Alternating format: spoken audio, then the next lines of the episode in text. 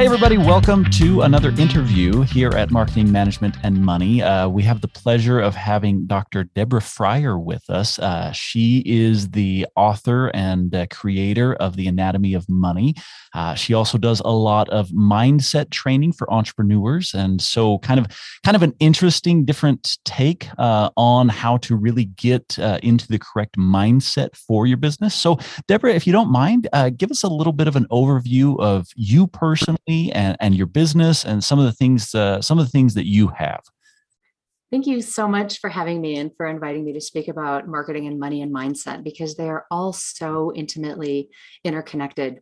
My path was a circuitous one, as I know many entrepreneurs' path is. And that was that I first started as a documentary filmmaker. And I loved making films about climate change, about health and the environment. And I always felt like a little bit of an imposter because I made films about hardcore science and I have a PhD in comparative literature. So okay. I felt like okay. I'm really out of my element here, talking about physics and chemistry and all that stuff. So I thought, well, I better go back to medical school and become a real doctor. Like I was so uh, bent on disqualifying myself. I thought I, I better go get a real paycheck, get real respect, really have a real business. As uh-huh. a freelance filmmaker, I really felt like I'm not a real business person. I'm doing what I love, but I don't know how to make money. And there was this divide, this unspoken divide between you can do what you love and you can, you know, be soul aligned, you can feel personally fulfilled, or you can work really hard and hate your job and make money. And does that ring a bell for you? Oh, me and so many people that I've talked to. And you know, I I'm I'm just I'm hearing this and I'm like, oh yeah, I think everyone to some degree feels like an imposter. You know, the whole fake it till you make it concept. Totally. Yeah. Right. And I felt like, well, I can't really make money being a filmmaker and being a yoga teacher. So I better go and become a real doctor. So I had this idea I better go and be a real doctor. The silly thing is that and the crazy thing is that all of my training is in writing is in art history it's in music it's in art it's in yoga and none of it was in science. So i had to go back can get a post baccalaureate pre-medical degree. So I did that in my 40s. I went back to school with kids half my age, wow. you know, old enough to be their mother, and I'm taking physiology and anatomy and organic chemistry and chemistry and biology. And I worked in an anatomy lab for two years, and it was just the coolest thing ever getting into the body and I'm on my way to medical school. I'm I'm I've applied. I have an interview coming up, and we had a flood in our town and this room that I'm in right now was flooded. It had to be gutted down to the foundation, the studs, the drywall, everything went away. Overnight, I found myself, and me and my husband, we found ourselves $50,000 in debt because the room was destroyed and I was spending money to do the post baccalaureate pre med degree so I could go to medical school. And right. then a couple weeks later, my dad dropped out of a heart attack. He just fell off his chair and that was the end. Okay. And that was devastating. And the next day, it was my job to go into the anatomy lab and remove the heart from the cadaver for the students the day after my dad had died of a heart attack. And it was in that moment of me holding the heart in my hands, which was the most painful thing and the most mind blowing thing I've ever done. My own heart literally cracked open. Yeah. And I realized this is what the heart does. It's constantly filling and emptying, opening and closing. It's giving and receiving. It's open for business, it's resting. Uh-huh. And I had never run my business like that. I ran my business working sometimes 24 7 for pro bono clients. So I was skimping on sleep. They were pro bono clients because I so believed in their mission, but I didn't want them to pay me because I felt so privileged. You know, who am I to be charging you money when we're making films about you know people who are living at the poverty line. Huh. i have a i have a house i have a roof over my head. I felt so guilty for everything that i have so i felt like i shouldn't charge people. And i'd really been operating my business totally against the laws of nature okay. which are that you get to give and you receive. You give and you receive. You work hard and you rest. You do a lot of work and you receive payment for it. I didn't operate according to those laws.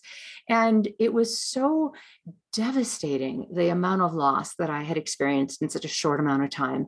And I remember walking out of the anatomy lab on that day and looking at the trees. It was a beautiful October day in Colorado, and the sky was this gorgeous blue, and the aspens had turned from green to gold. Uh-huh. And I uh-huh. remember looking at the trees and physically saying to them, How do you do this? How do you transform so beautifully, so majestically, with so much awe? I mean, people come from around the world to admire you basically letting go of something you don't need anymore. Like, why can't I do that? and the trees just said, Watch us, we'll teach you. And I really took that to heart. And I did the Persephone thing for the next six months. I went underground. I did no business. I did no marketing for my business. I took no clients. I still had my filmmaking business, right? Because okay. I hadn't started medical school yet. And six months passed. The first crocus came up and the phone rang, and it was an old film client. And I had just been doing my inner work. I had been so deep, deep, deep, deep, deep, deep in my own shadow, doing my own inner work. And this old film client, past film client, not old, but past, uh, called me and said, Hey, we have 10x the budget that we had the last time you worked for us. Can you help us spend it? Wow, inner work really works. So I said, Yes, I'd be happy to meet with you.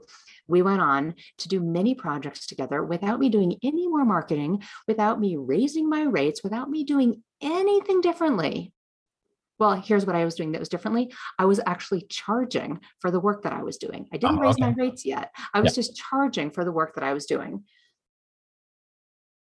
My income increased by 500%.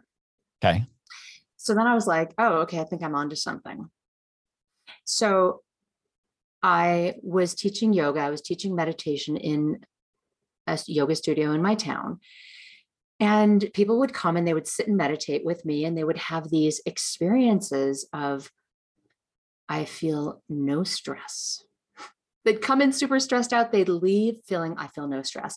They'd come in feeling like this is a problem and that's a problem and this person's a problem and that boss is a problem and I can't this and that's impossible. And they would walk out feeling, I totally know the solution. Like it was like night and day. And one of them followed me into the parking lot and she said, Deborah, what are you doing?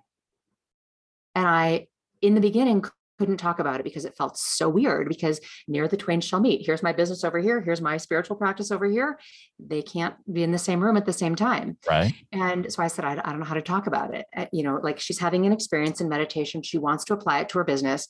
And so for a while I said, I'm not doing anything. The third time she asked me, she said, I want you to mentor me. And I said, I don't have any clients and I don't do that. I'm still a filmmaker. I'm on my way to uh-huh. medical and I don't have any clients. And she said, Now you do. I'm your first client. And that's literally how it started with somebody who was a business owner uh, seeing me do the inner work and everything changed outside of me so that's really how it started was me starting to teach some of the internal practices that will result in a massive increase in your confidence a massive increase in your income because if you're confident to charge uh-huh. you will be making more money uh, a massive increase in relationships because you know there's this whole committee inside your head that are arguing with each other and if you can't get them to all agree upon something and move forward with a unified front you will be going in multiple directions and get no traction. So, oh my goodness, so many things that we can talk about. And I love the introduction because I love holistic entrepreneurship. I, I, I think the first time that this really hit me hard was I was consulting a business. She owned a floral shop. And and I was talking to this lady, and she's like, I need help selling and I don't even know how to do it. Uh, I kind of fell into this floral shop. She she started working in in this uh, you know in this floral shop, and the owner was just done, and so she sort of kind of uh, not quite inherited. I mean, there was an actual transaction that that took place, but it was very very informal kind of transaction and now all of a sudden she's the owner of this floral shop and she's like i just want out and so I sit down with her and I'm talking to her about, okay, well, you know, let's let's value your business, let's figure out what it's worth and everything. And and she stops me and she's like, I just want out. And she literally only wanted to charge enough to pay off her debts. And I, it, it broke my heart because I'm like, you have spent the last decade building this. It has value and people appreciate this value, but she wouldn't value herself. And, and and so she literally just wanted to sell it for the debt that she had in the business. And and and and I see this type of entrepreneurship happen too often where people they they don't value themselves or they have unrealistic expectations. They can't align. And so as you're talking about all these things I'm thinking to myself I'm like whoo this is going to be a good conversation. So I th- this is what I'd like to jump into if we could.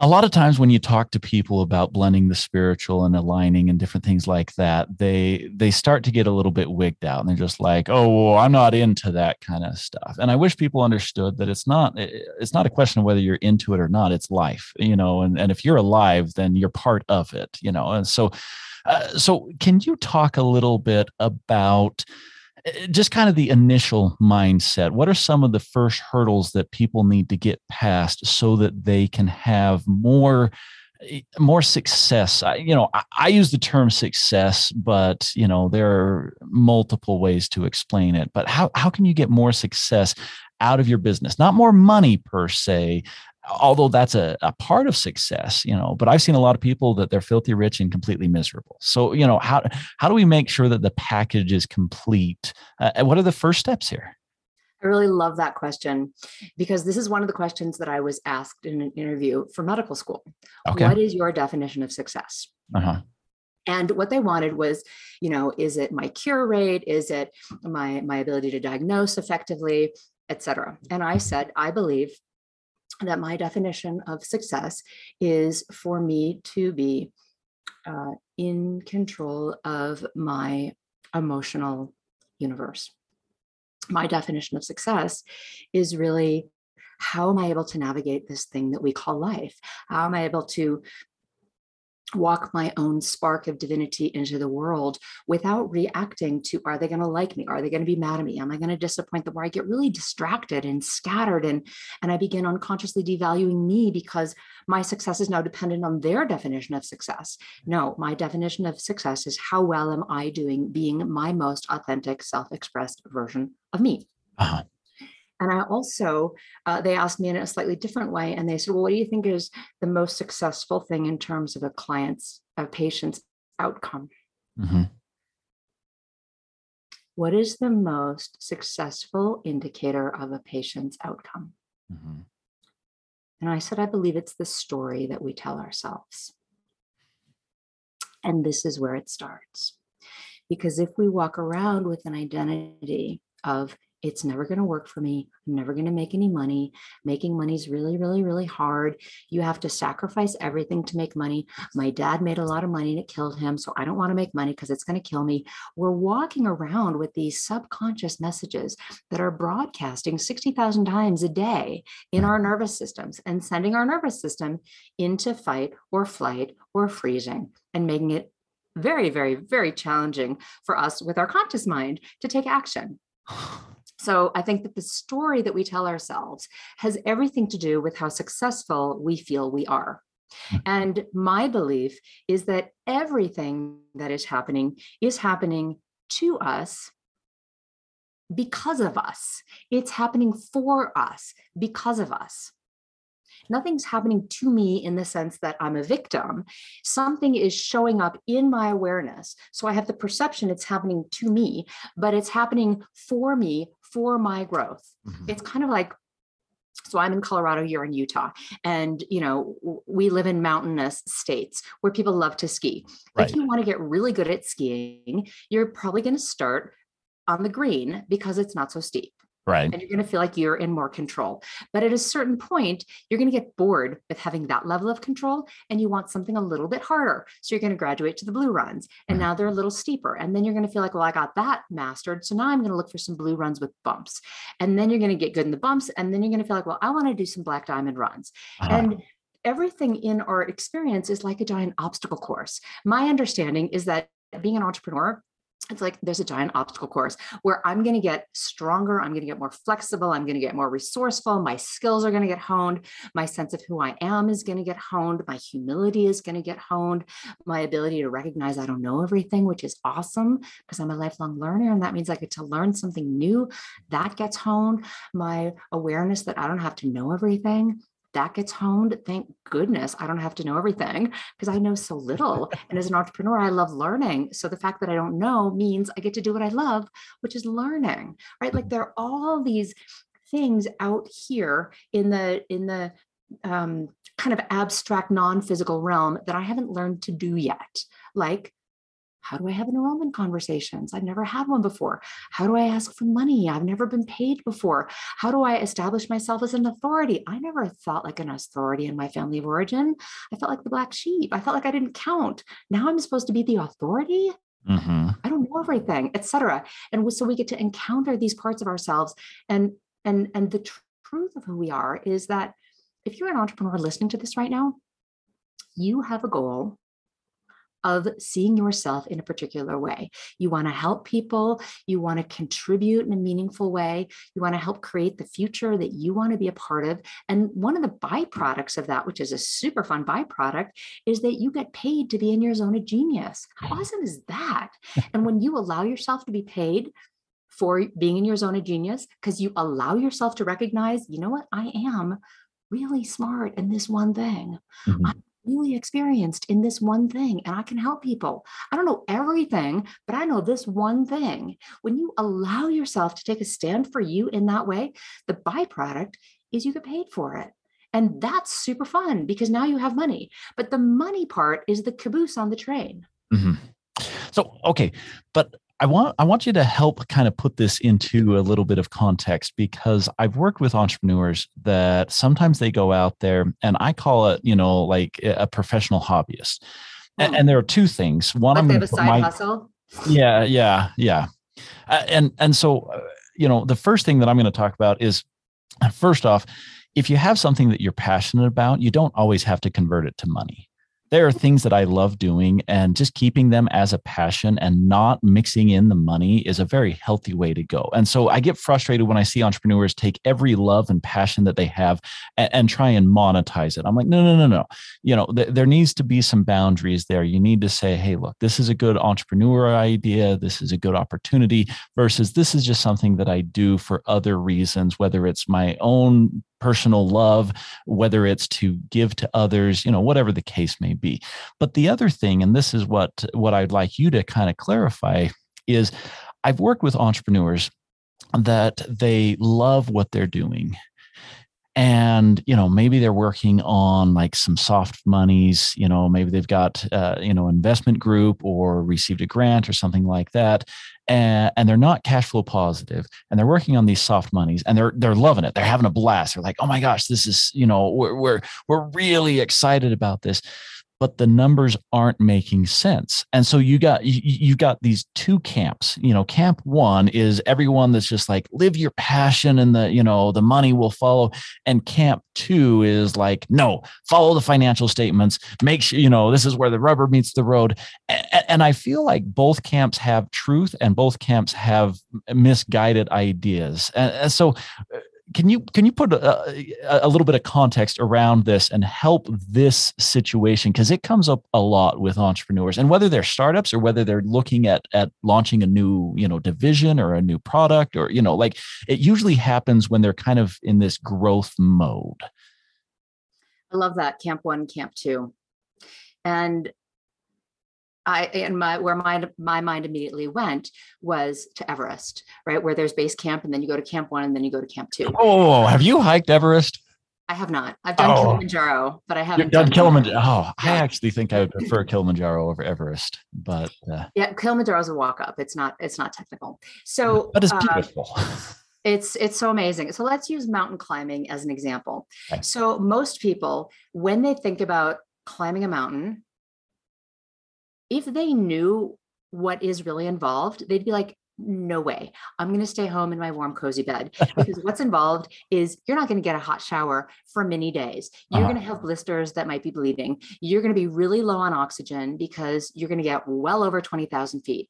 Mhm. Um, you are not going to get a proper bath. You're going to be really tired. Um, you're going to be hiking in the middle of the night in the dark with a headlamp. There's a certain risk. You could fall off the mountain. You could die you Uh-huh. know you know th- th- there are certain risks that you take and when you're the kind of person that likes to hike mountains you're like oh my gosh this is so fun. It's kind of like that obstacle course thing that i was telling you right? Yeah. like like if you really have a growth mindset you love the challenge of discovering that you are more capable you're more able to slow down than you thought you were. When i climbed kilimanjaro and we started getting up uh, you know above tree line where the oxygen gets really thin Yeah. the guides say this to you and this is actually great entrepreneurial advice. I used to have this taped to my old computer. I don't right now but thanks for the reminder. So he would say pole pole which means slowly slowly. You're forced to slow down when you're hiking at altitude and you're forced to slow down when you're an entrepreneur. So let's talk about that knife edge of I have the idea and I don't have the money. Yeah. And it's a both and. Here's why. You're, and I'm going to give you the neurological, the psychological, you know, scientific reason why, the neuroscientific reason why. Love okay? it. Love it.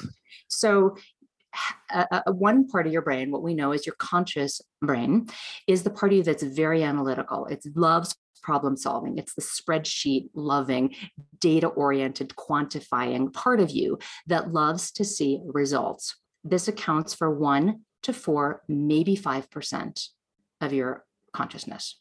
Okay. One to four or 5%. In other words, your conscious mind that says, look at the numbers, here's what we have. Here's here's you know how much we have in the bank. Here's what our return is. You're looking at the past. Mhm. You cannot predict the future by looking at the past. If you want to use your conscious mind, you're going to do much better if you start projecting into the future and you just start projecting and seeing the vision of what's going to happen. If I do this, this happens. If I do this, this happens. If I enroll, you know, this number of people, if our SaaS product goes for this amount, if we have, uh, you know, if we bring on 100 enterprise, whatever, you know, when you start projecting, Right, yeah. you're able to see better where you're going. You cannot see if you're looking into the archives of the past where you're going. Why? Because your conscious mind only can see what it has already experienced. That's how your conscious mind works. Sure. Your Yeah. conscious mind looks into the memory banks and it says, Well, I know this, I've learned this, I've done this. You know, if the most I've ever made is a million, how am I ever going to get to 10? You're Wow. going to have to bring on board your subconscious mind. Now, this is technically, uh, it- it's scientists say it's, you know, 95, 96 to 99%. So it's way, way, way more powerful than the conscious part of you. And most of us have been conditioned to look for proof outside of ourselves. We look for proof of what has already been done Uh-huh. to prove that that is going to work. And there's definitely a school in software development that looks at that, right? And then you can look at a Steve Jobs who's like, no, we're going to create the product. The market doesn't know they need the product. We're going to create the product. And then they're going to realize they need it. He was all about idea and inspiration. Uh-huh. And when you access that part of you that is connected to the all that is, you activate more association areas of your brain. So all of a sudden, all kinds of different associations start happening, and you start coming up with ideas that seem impossible or they've never been done before. And this is when self doubt creeps in because you have this idea of I'm going to do XYZ, I've never done it before. Will I be able to? Self doubt comes in because your conscious mind doesn't have a reference point. So it's really a both and. And I work with clients that are in exactly the same boat where they're like, I don't have the money. And my response is, Do you see yourself as capable of generating the money? Uh-huh. Do you hold yourself as someone who is resourceful? Do you see yourself as someone contributing immense value to the marketplace? Because the money shows up as a byproduct of you putting your value into the marketplace, whether Right. it's your good or your product or your service. It actually starts with you putting you into the marketplace. So, okay, love this. And at this point, I want to make sure that people that are listening, if they're like, oh my gosh, this is what I need.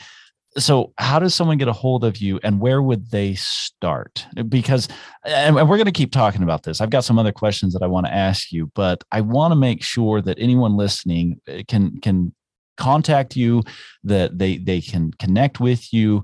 Uh, so, share share that with us for the commercial break for just a second. Share with us how do you, how does someone get a hold of you? Where do they start? And then I've got some follow up questions with what you've said. Yeah, thanks for asking that. So, if you're hearing this conversation and you're loving this conversation, and if you're the type of person who feels like you're an imposter, you find yourself always putting yourself last, you find yourself saying, I'll do that when I have the money, I'll do that when I have the time, you're putting money in front and you follow. You're putting time in front and you follow. If you're somebody who struggles with receiving, you're the last to receive, you're the last to be paid, you're the last to value yourself, even though other people do, then I have a number of ways for you to connect with me. The very simplest way is for you to just Google me, and I'm very findable online. I have a very public presence, and you can just send me an email, and I will personally get on the phone with you and have a 15, 20 minute chat with you about your money mindset and how I can help you with that. Mm-hmm. Uh, I'd also love to invite you to join. I have a free Facebook group if you are in uh, the social media world. It's called the Anatomy of Money Academy. And this is where every single week I go live and we start to peel apart some of these layers uh, that are blocking us from really having the mental and emotional and financial breakthroughs that we want. And if you really want to dive deep, uh, then I have some courses and programs that we can talk about. But I think those are the best starting points. Just get on the phone and have a conversation with me about how I can help you really break through the mental walls that are limiting you from excelling at the next level emotionally in terms of your time in terms of your relationship and not being a slave to money. Yeah no i i love how approachable you are and i knew that you were so I, I wanted to make sure and throw that out there so that people understood. Okay here's what i'm wondering. I work with a lot of entrepreneurs that set goals and i think uh, well, my experience has been that goal setting is one of the most misguided practices in entrepreneurship.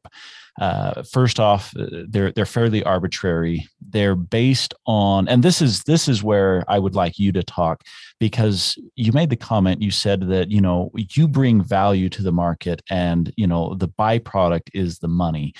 Uh, I think that people are flip flopped. I think that they chase the money and i think that when they when they set these goals most of the time it's an external force that is pressuring them to grab some random number and, and say that that that is what they have to go after. And and and if they hit this this random number then all of a sudden they'll be happy and their woes will go away. And you know and i'm like no i i've worked with startups i've worked with mid-size i've worked with large companies. Guess what? They all have challenges they all have problems. None of it goes away. It does change form and function but none of it goes away. And, and so how can how can you advise someone who is you know if they're very goal set minded and they're like okay this is what we're going it's almost militaristic where it's just like okay we have an objective troops let's go in let's get it done you know and uh, how, how, how do you make that a, a healthier approach a more effective approach? It's such a great question. I agree with you that goals are very misleading. And there's so many ways to answer this. So the first thing that popped into my mind is I have a history of running marathons. Mm-hmm. And when you're training for a marathon, it's really not about the marathon. It's about you becoming the kind of person who's going to complete a marathon. It's about you becoming the kind of person who's going to climb Everest or who's going to climb Kilimanjaro. So it's really about the identity of who are you right now. And when you're deciding, I'm going to run a marathon, if my marathon is six months from now, I need to decide now that I am a marathoner and I need to act like that. I need to nourish myself like that. I need to drink water like that. I need to get recovery like that. I need to get sleep like that. I need to do interval trainings like that. I need to be her now. And this is how we collapse time. And I think, again, this is something people have backwards. Here's my goal, and here's the timeline. And it's very misguided to wait until this happens for you to take this action. It's the same thing as, right? Oh, I'll, I'll, do it when I have the money. You're unconsciously telling yourself, I don't have the money now. And guess what that creates? A moment from now, I still don't have the money. A week from now, I don't have the money. A month from now, I don't have the money. And it is heartbreaking. And I see this over and over and over with clients who are operating from this mindset of, I'll do it when. The only time anything happens ever is now. Mm-hmm. Nothing happens in the future. The future is this now moment, which becomes the next now moment, which becomes the next now moment. The only time and space you have any power to change anything is now. So when you change you now, your future will be different because of a decision you're making about who you are, who you're serving, how you're showing up, what you're valuing, what you're prioritizing now. Mm. It's way simpler than people make it out to be. See, and I love that because I'll sit around and people will have, you know, like we're, we're, we're still at the first of the year. We're about the time of the year where people are dropping their New Year's resolutions and feeling feeling guilty about it. Mm-hmm. you know, and and, and and I see all these people and and yeah, it's like if you want to be something, be that something today, be that something now, own it for what it is. And and so for me, I, I have this weird habit of uh, I actually like to set goals in December. Because I like to not uh, not tell myself that I can only do something when the calendar tells me I can do something. I'm like, no, no, no, I can do it whenever I feel like doing it. And and and so mm-hmm uh, as as I as I set these goals and try and learn new skills. And then I look at it, I'm like, okay, where am I now? Where have I been? And and I like to I like to look at that, and I like to enjoy, and I like to celebrate a little bit. And that's going to be my my next question, or the next thing that I'd like you to talk about is, I see a lot of people that they never appreciate where they are, they never appreciate where they where they're coming from, they, they never appreciate that there's been huge growth. Um, you know, talk to that. You know, how, how, how do we how do we enjoy the now without beating ourselves up, without feeling like a constant failure, regardless of the success that we've had? I mean, I, I was working with a, a business that they they had like 20 or 30% sales growth. And the first thing that they did is they turned around and they just upped the ante on their new sales goal. And I'm like, hey, enjoy, like go out to lunch and at least appreciate that you guys had a successful year and you know and it just doesn't happen it's always i gotta have more gotta have more like somehow more is to make me happy or satisfied or, or whatever the case may be it's such a great question. I have this similar conversation over here on my side with my clients where, you know, on Friday, I always say, what are you celebrating? And so I'll, I'll tell you the neuroscience example of, what's going on and uh, why it's such a problem. So, neuro from a neuro perspective, whenever we're focusing on what we are going for, we start um, telling our brain give me a hit of dopamine give me a hit of dopamine. The chemical of reward and pleasure. So if i'm planning a vacation you know there's research that shows i feel better planning a vacation than i do being on vacation. Because once i'm being on vacation i'm already in the place of oh my god i only have this many days and then i have to go home. And when you're constantly going from like i'm not here and i'm not here and i'm not here i'm not here you're never either place. You're not in the future because the future hasn't happened yet, and you're not in the now moment because you're living in the future. So you end up constantly chasing and feeling like uh, like I'm never getting anywhere. The reason you're never getting anywhere is because you you have an addiction to the molecule of more, which is dopamine, uh-huh. right? I want more money, I want more power, I want more da da da da da. Whatever it is that you want more of, why do you want that thing? So I do this seven part exercise with my clients when they say, I want, let's say, I want more money. I'll say, why do you want that? Well, I want to be able to pay off all my bills and I want to be able to go on vacation. Well, why do you want that? Well, I want to be able to feel like I'm being responsible. Oh, you want to feel like you're being responsible. And, you know, when you keep digging, well, why do you want that? Well, because, you know, ever since I was two years old, I've been responsible for my mom. I'm the oldest sibling and my dad left. And, and then they, and then you start realizing, oh my gosh, you just want to stop being responsible for other people. Like go straight there. Uh-huh. Rather than using your business to affirm all this stuff that you don't want, go straight to the thing that you do want and do the inner work so that you can have the freedom that you want.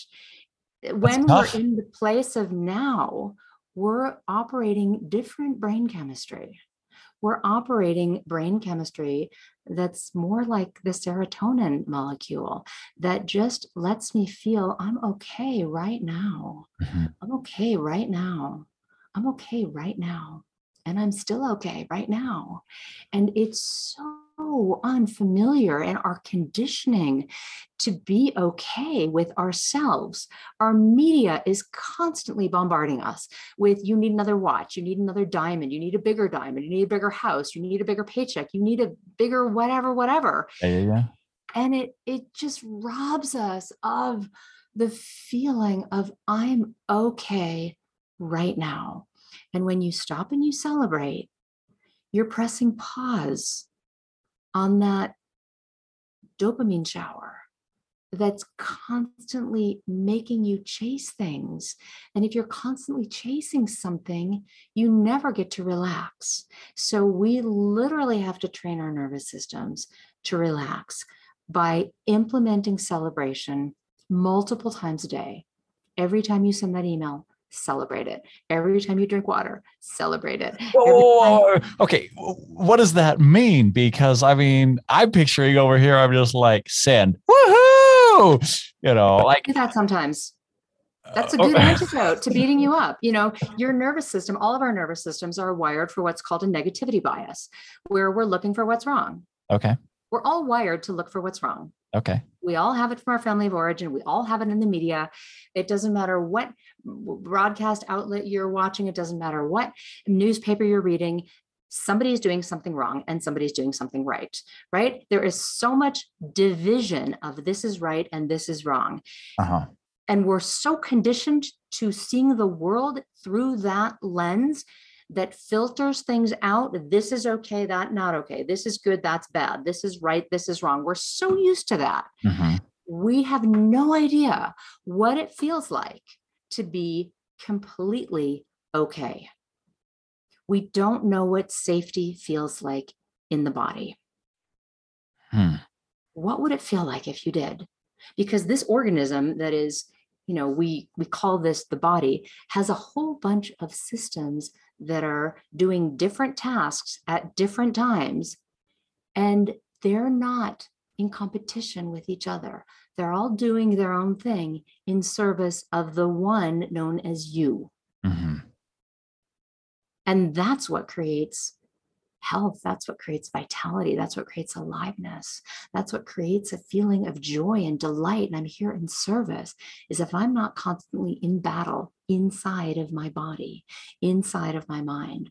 I'm just here in service and joy and delight. I can help so many more people. So, have you had uh, someone who comes to you and after kind of working through and understanding this, they realize that entrepreneurship is not for them, that maybe they went down the wrong path and and they want to course correct and and and instead of being an entrepreneur, they they want to go just volunteer at the local elementary school reading kids. I, have you have you had these types of experiences?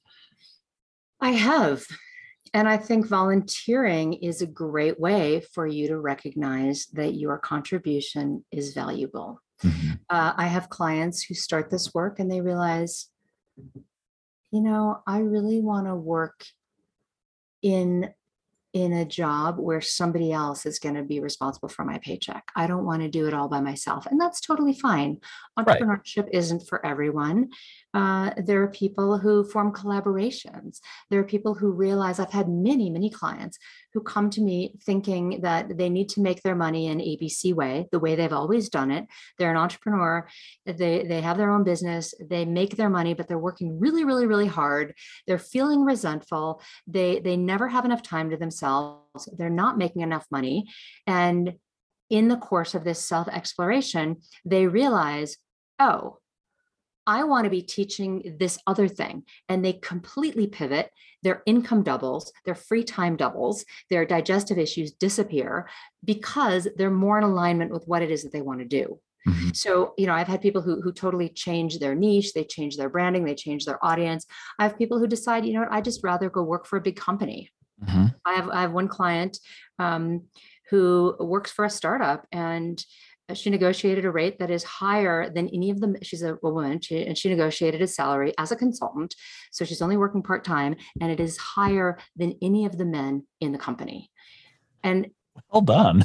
And that's what she wants to do. And, you know, she's got more time with her kids, and, you know, and that works for her. And she's actually not loving um, some of the pieces that are required to be a solopreneur. Yeah. Yeah. You know, when people come to me and they say, Well, I really don't want to be a solopreneur, you know, my mind goes, hire somebody. You know, do the things that are in your zone of genius. You stay there and you do what you love to do. And the stuff that you don't love to do, pay somebody to do that. They're going to be in their zone of genius doing whatever. Like for me, I don't love tech. So I hire people to do all my technology for me. Mm-hmm. I don't like to do tech. I got the inner tech wired that the tech of funnels and payments and all that stuff. I mean, it's part of my business. I need to have it set up in order for me to have a sustainable business, but I don't need to know how to do it. I don't yeah. need to troubleshoot it when the tech breaks, and it will. So I hire somebody. She's in her zone of genius. I'm more than happy to pay her because it frees me up so that I can serve my clients in the way I want to. And more important than that is I don't have to go down the emotional rabbit hole of gloom and doom, which happens if I have to do my own tech. if I have to troubleshoot my tech, I land in the quicksand of suck. I am so like, I just, I cry. I can't think straight. I don't understand it. I get confused. I go straight into overwhelm. And so it is top priority for me to manage my nervous system so that I can be the model of what does it look like when I'm creative, intuitive, trusting, taking bold, courageous action without hesitation, without apology. I'm having fun creating stuff. I love that. And I don't love getting in the weeds with tech. My team members, they like being paid to do what they love. I like paying them so I don't have to do what I don't love. I mean, it's a win win. Oh, so that, I'd offer that too. You don't have to do everything on your own. that, that, that's awesome. And I, I was thinking, and where the, the original question came from, so you know i did business consulting for about a decade and i got to a point in my consultations that you know like we talked about measuring success. One of my success measurements was how many people i was able to help realize that this was not the path for them and put them on a path that was for them. You know i mean i imagine when you were giving the example of mountain uh, you know climbing uh, mount kilimanjaro there are probably some listeners that are just like Ugh that sounds horrible. Why would anyone choose to do that? You know, and there are other people that are just like, oh my goodness, that sounds amazing. I would love to do that.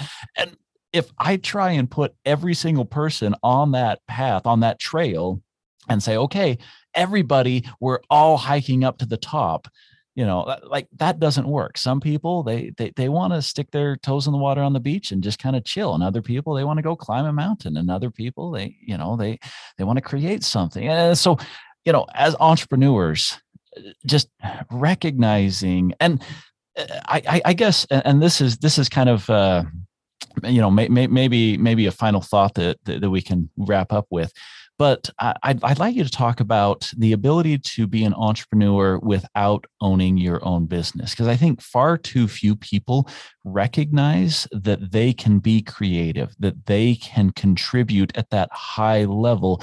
It, it doesn't mean that you have to be the owner of everything in order to contribute. And, and many people love the ability to be creative and let someone else deal with the headache of you know managing the day to day or dealing with the customer or whatever the case may be.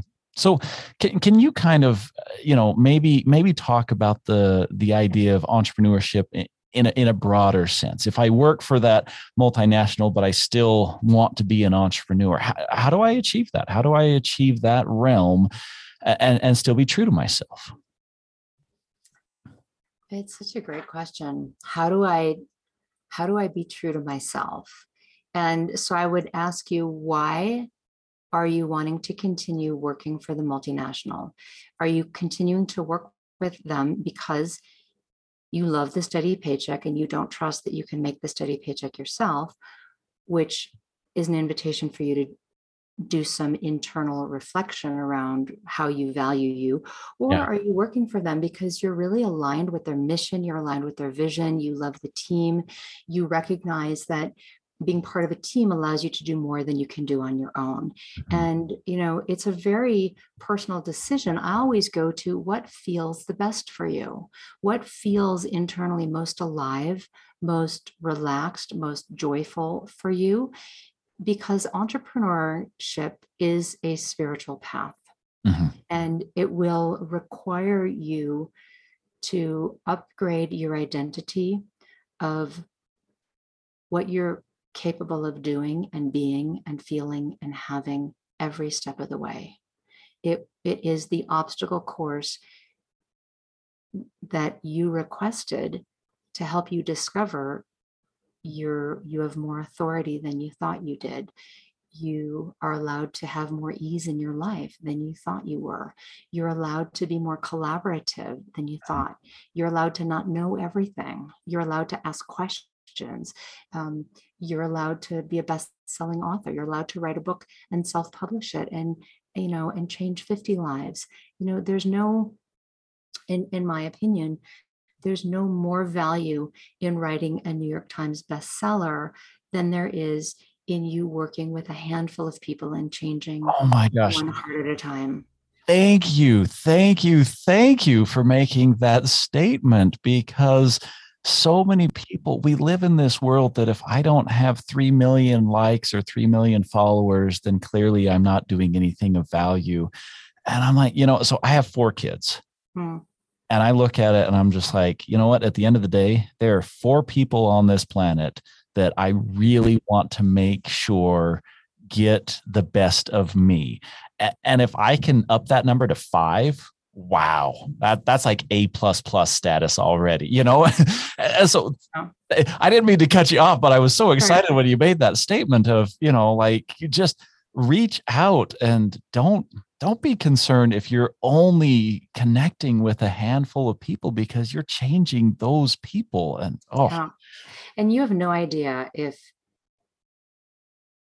you know when i work with clients one-on-one and then that client goes on and shares what that client has learned with their family and if they're working in an office if they take it back and they totally change the culture in the office mm-hmm. i've now affected many, many people, oh, right? Yeah. So me just helping one person, or let's say I work with somebody who's the head of a nonprofit, and all of a sudden the nonprofit, it affects all the donors, it affects the bottom line, it affects the community and you know whatever part of the world they're helping. We we really underestimate the influence that we have. And you know, I'll go back to the heart and be holding the heart in our hands, my hands, is recognizing that I believe being an entrepreneur is about like really communicating heart to heart. It's about the relationship that you're having one person at a time. And if you want to have an empire, if you want to have a eight, nine, 10 figure business, go for it. Like sure. that's not my jam. That's not something that I aspire to. And and that's totally fine. I'm still helping thousands of people around the world. And mm-hmm. that's you know, I feel really good. I lay my head on the pillow at night and I feel really good about that. Yeah. Cool. Kind of got tingles when you were talking there. So thank you. That, that, that was awesome. Uh, okay let's just uh, let's go ahead and wrap it up but I, I i want to reiterate how how people connect with you so the uh, website is deborahfryer.com and uh, like you stated, if if anyone wants to to reach out, you're very approachable. Uh, you got the social media. I assume you know the the, the standard social media, uh, and you you've got your your book here, uh, best brain hacks. Uh, I believe that, uh, that that's something that, that that you offer as well. so so yeah, um, reach out connect with Deborah. Uh, thank you so much for for being with us, for sharing your passion, for sharing your expertise, your journey. Uh, just just wonderful insight. Thank you so much. Thanks so much for having me, and what a rich conversation. Okay, so you've been listening to Marketing Management and Money, and this is an interview with Deborah Fryer, and uh, we will catch you next time. Take care. Take control of your business today. Go to learndesk.us and search marketing management and money for the small business insights you've always wanted. Be sure to stay tuned for new episodes on the first and third Wednesdays of every month, and make sure to subscribe to be notified when we release bonus content such as interviews and short discussions.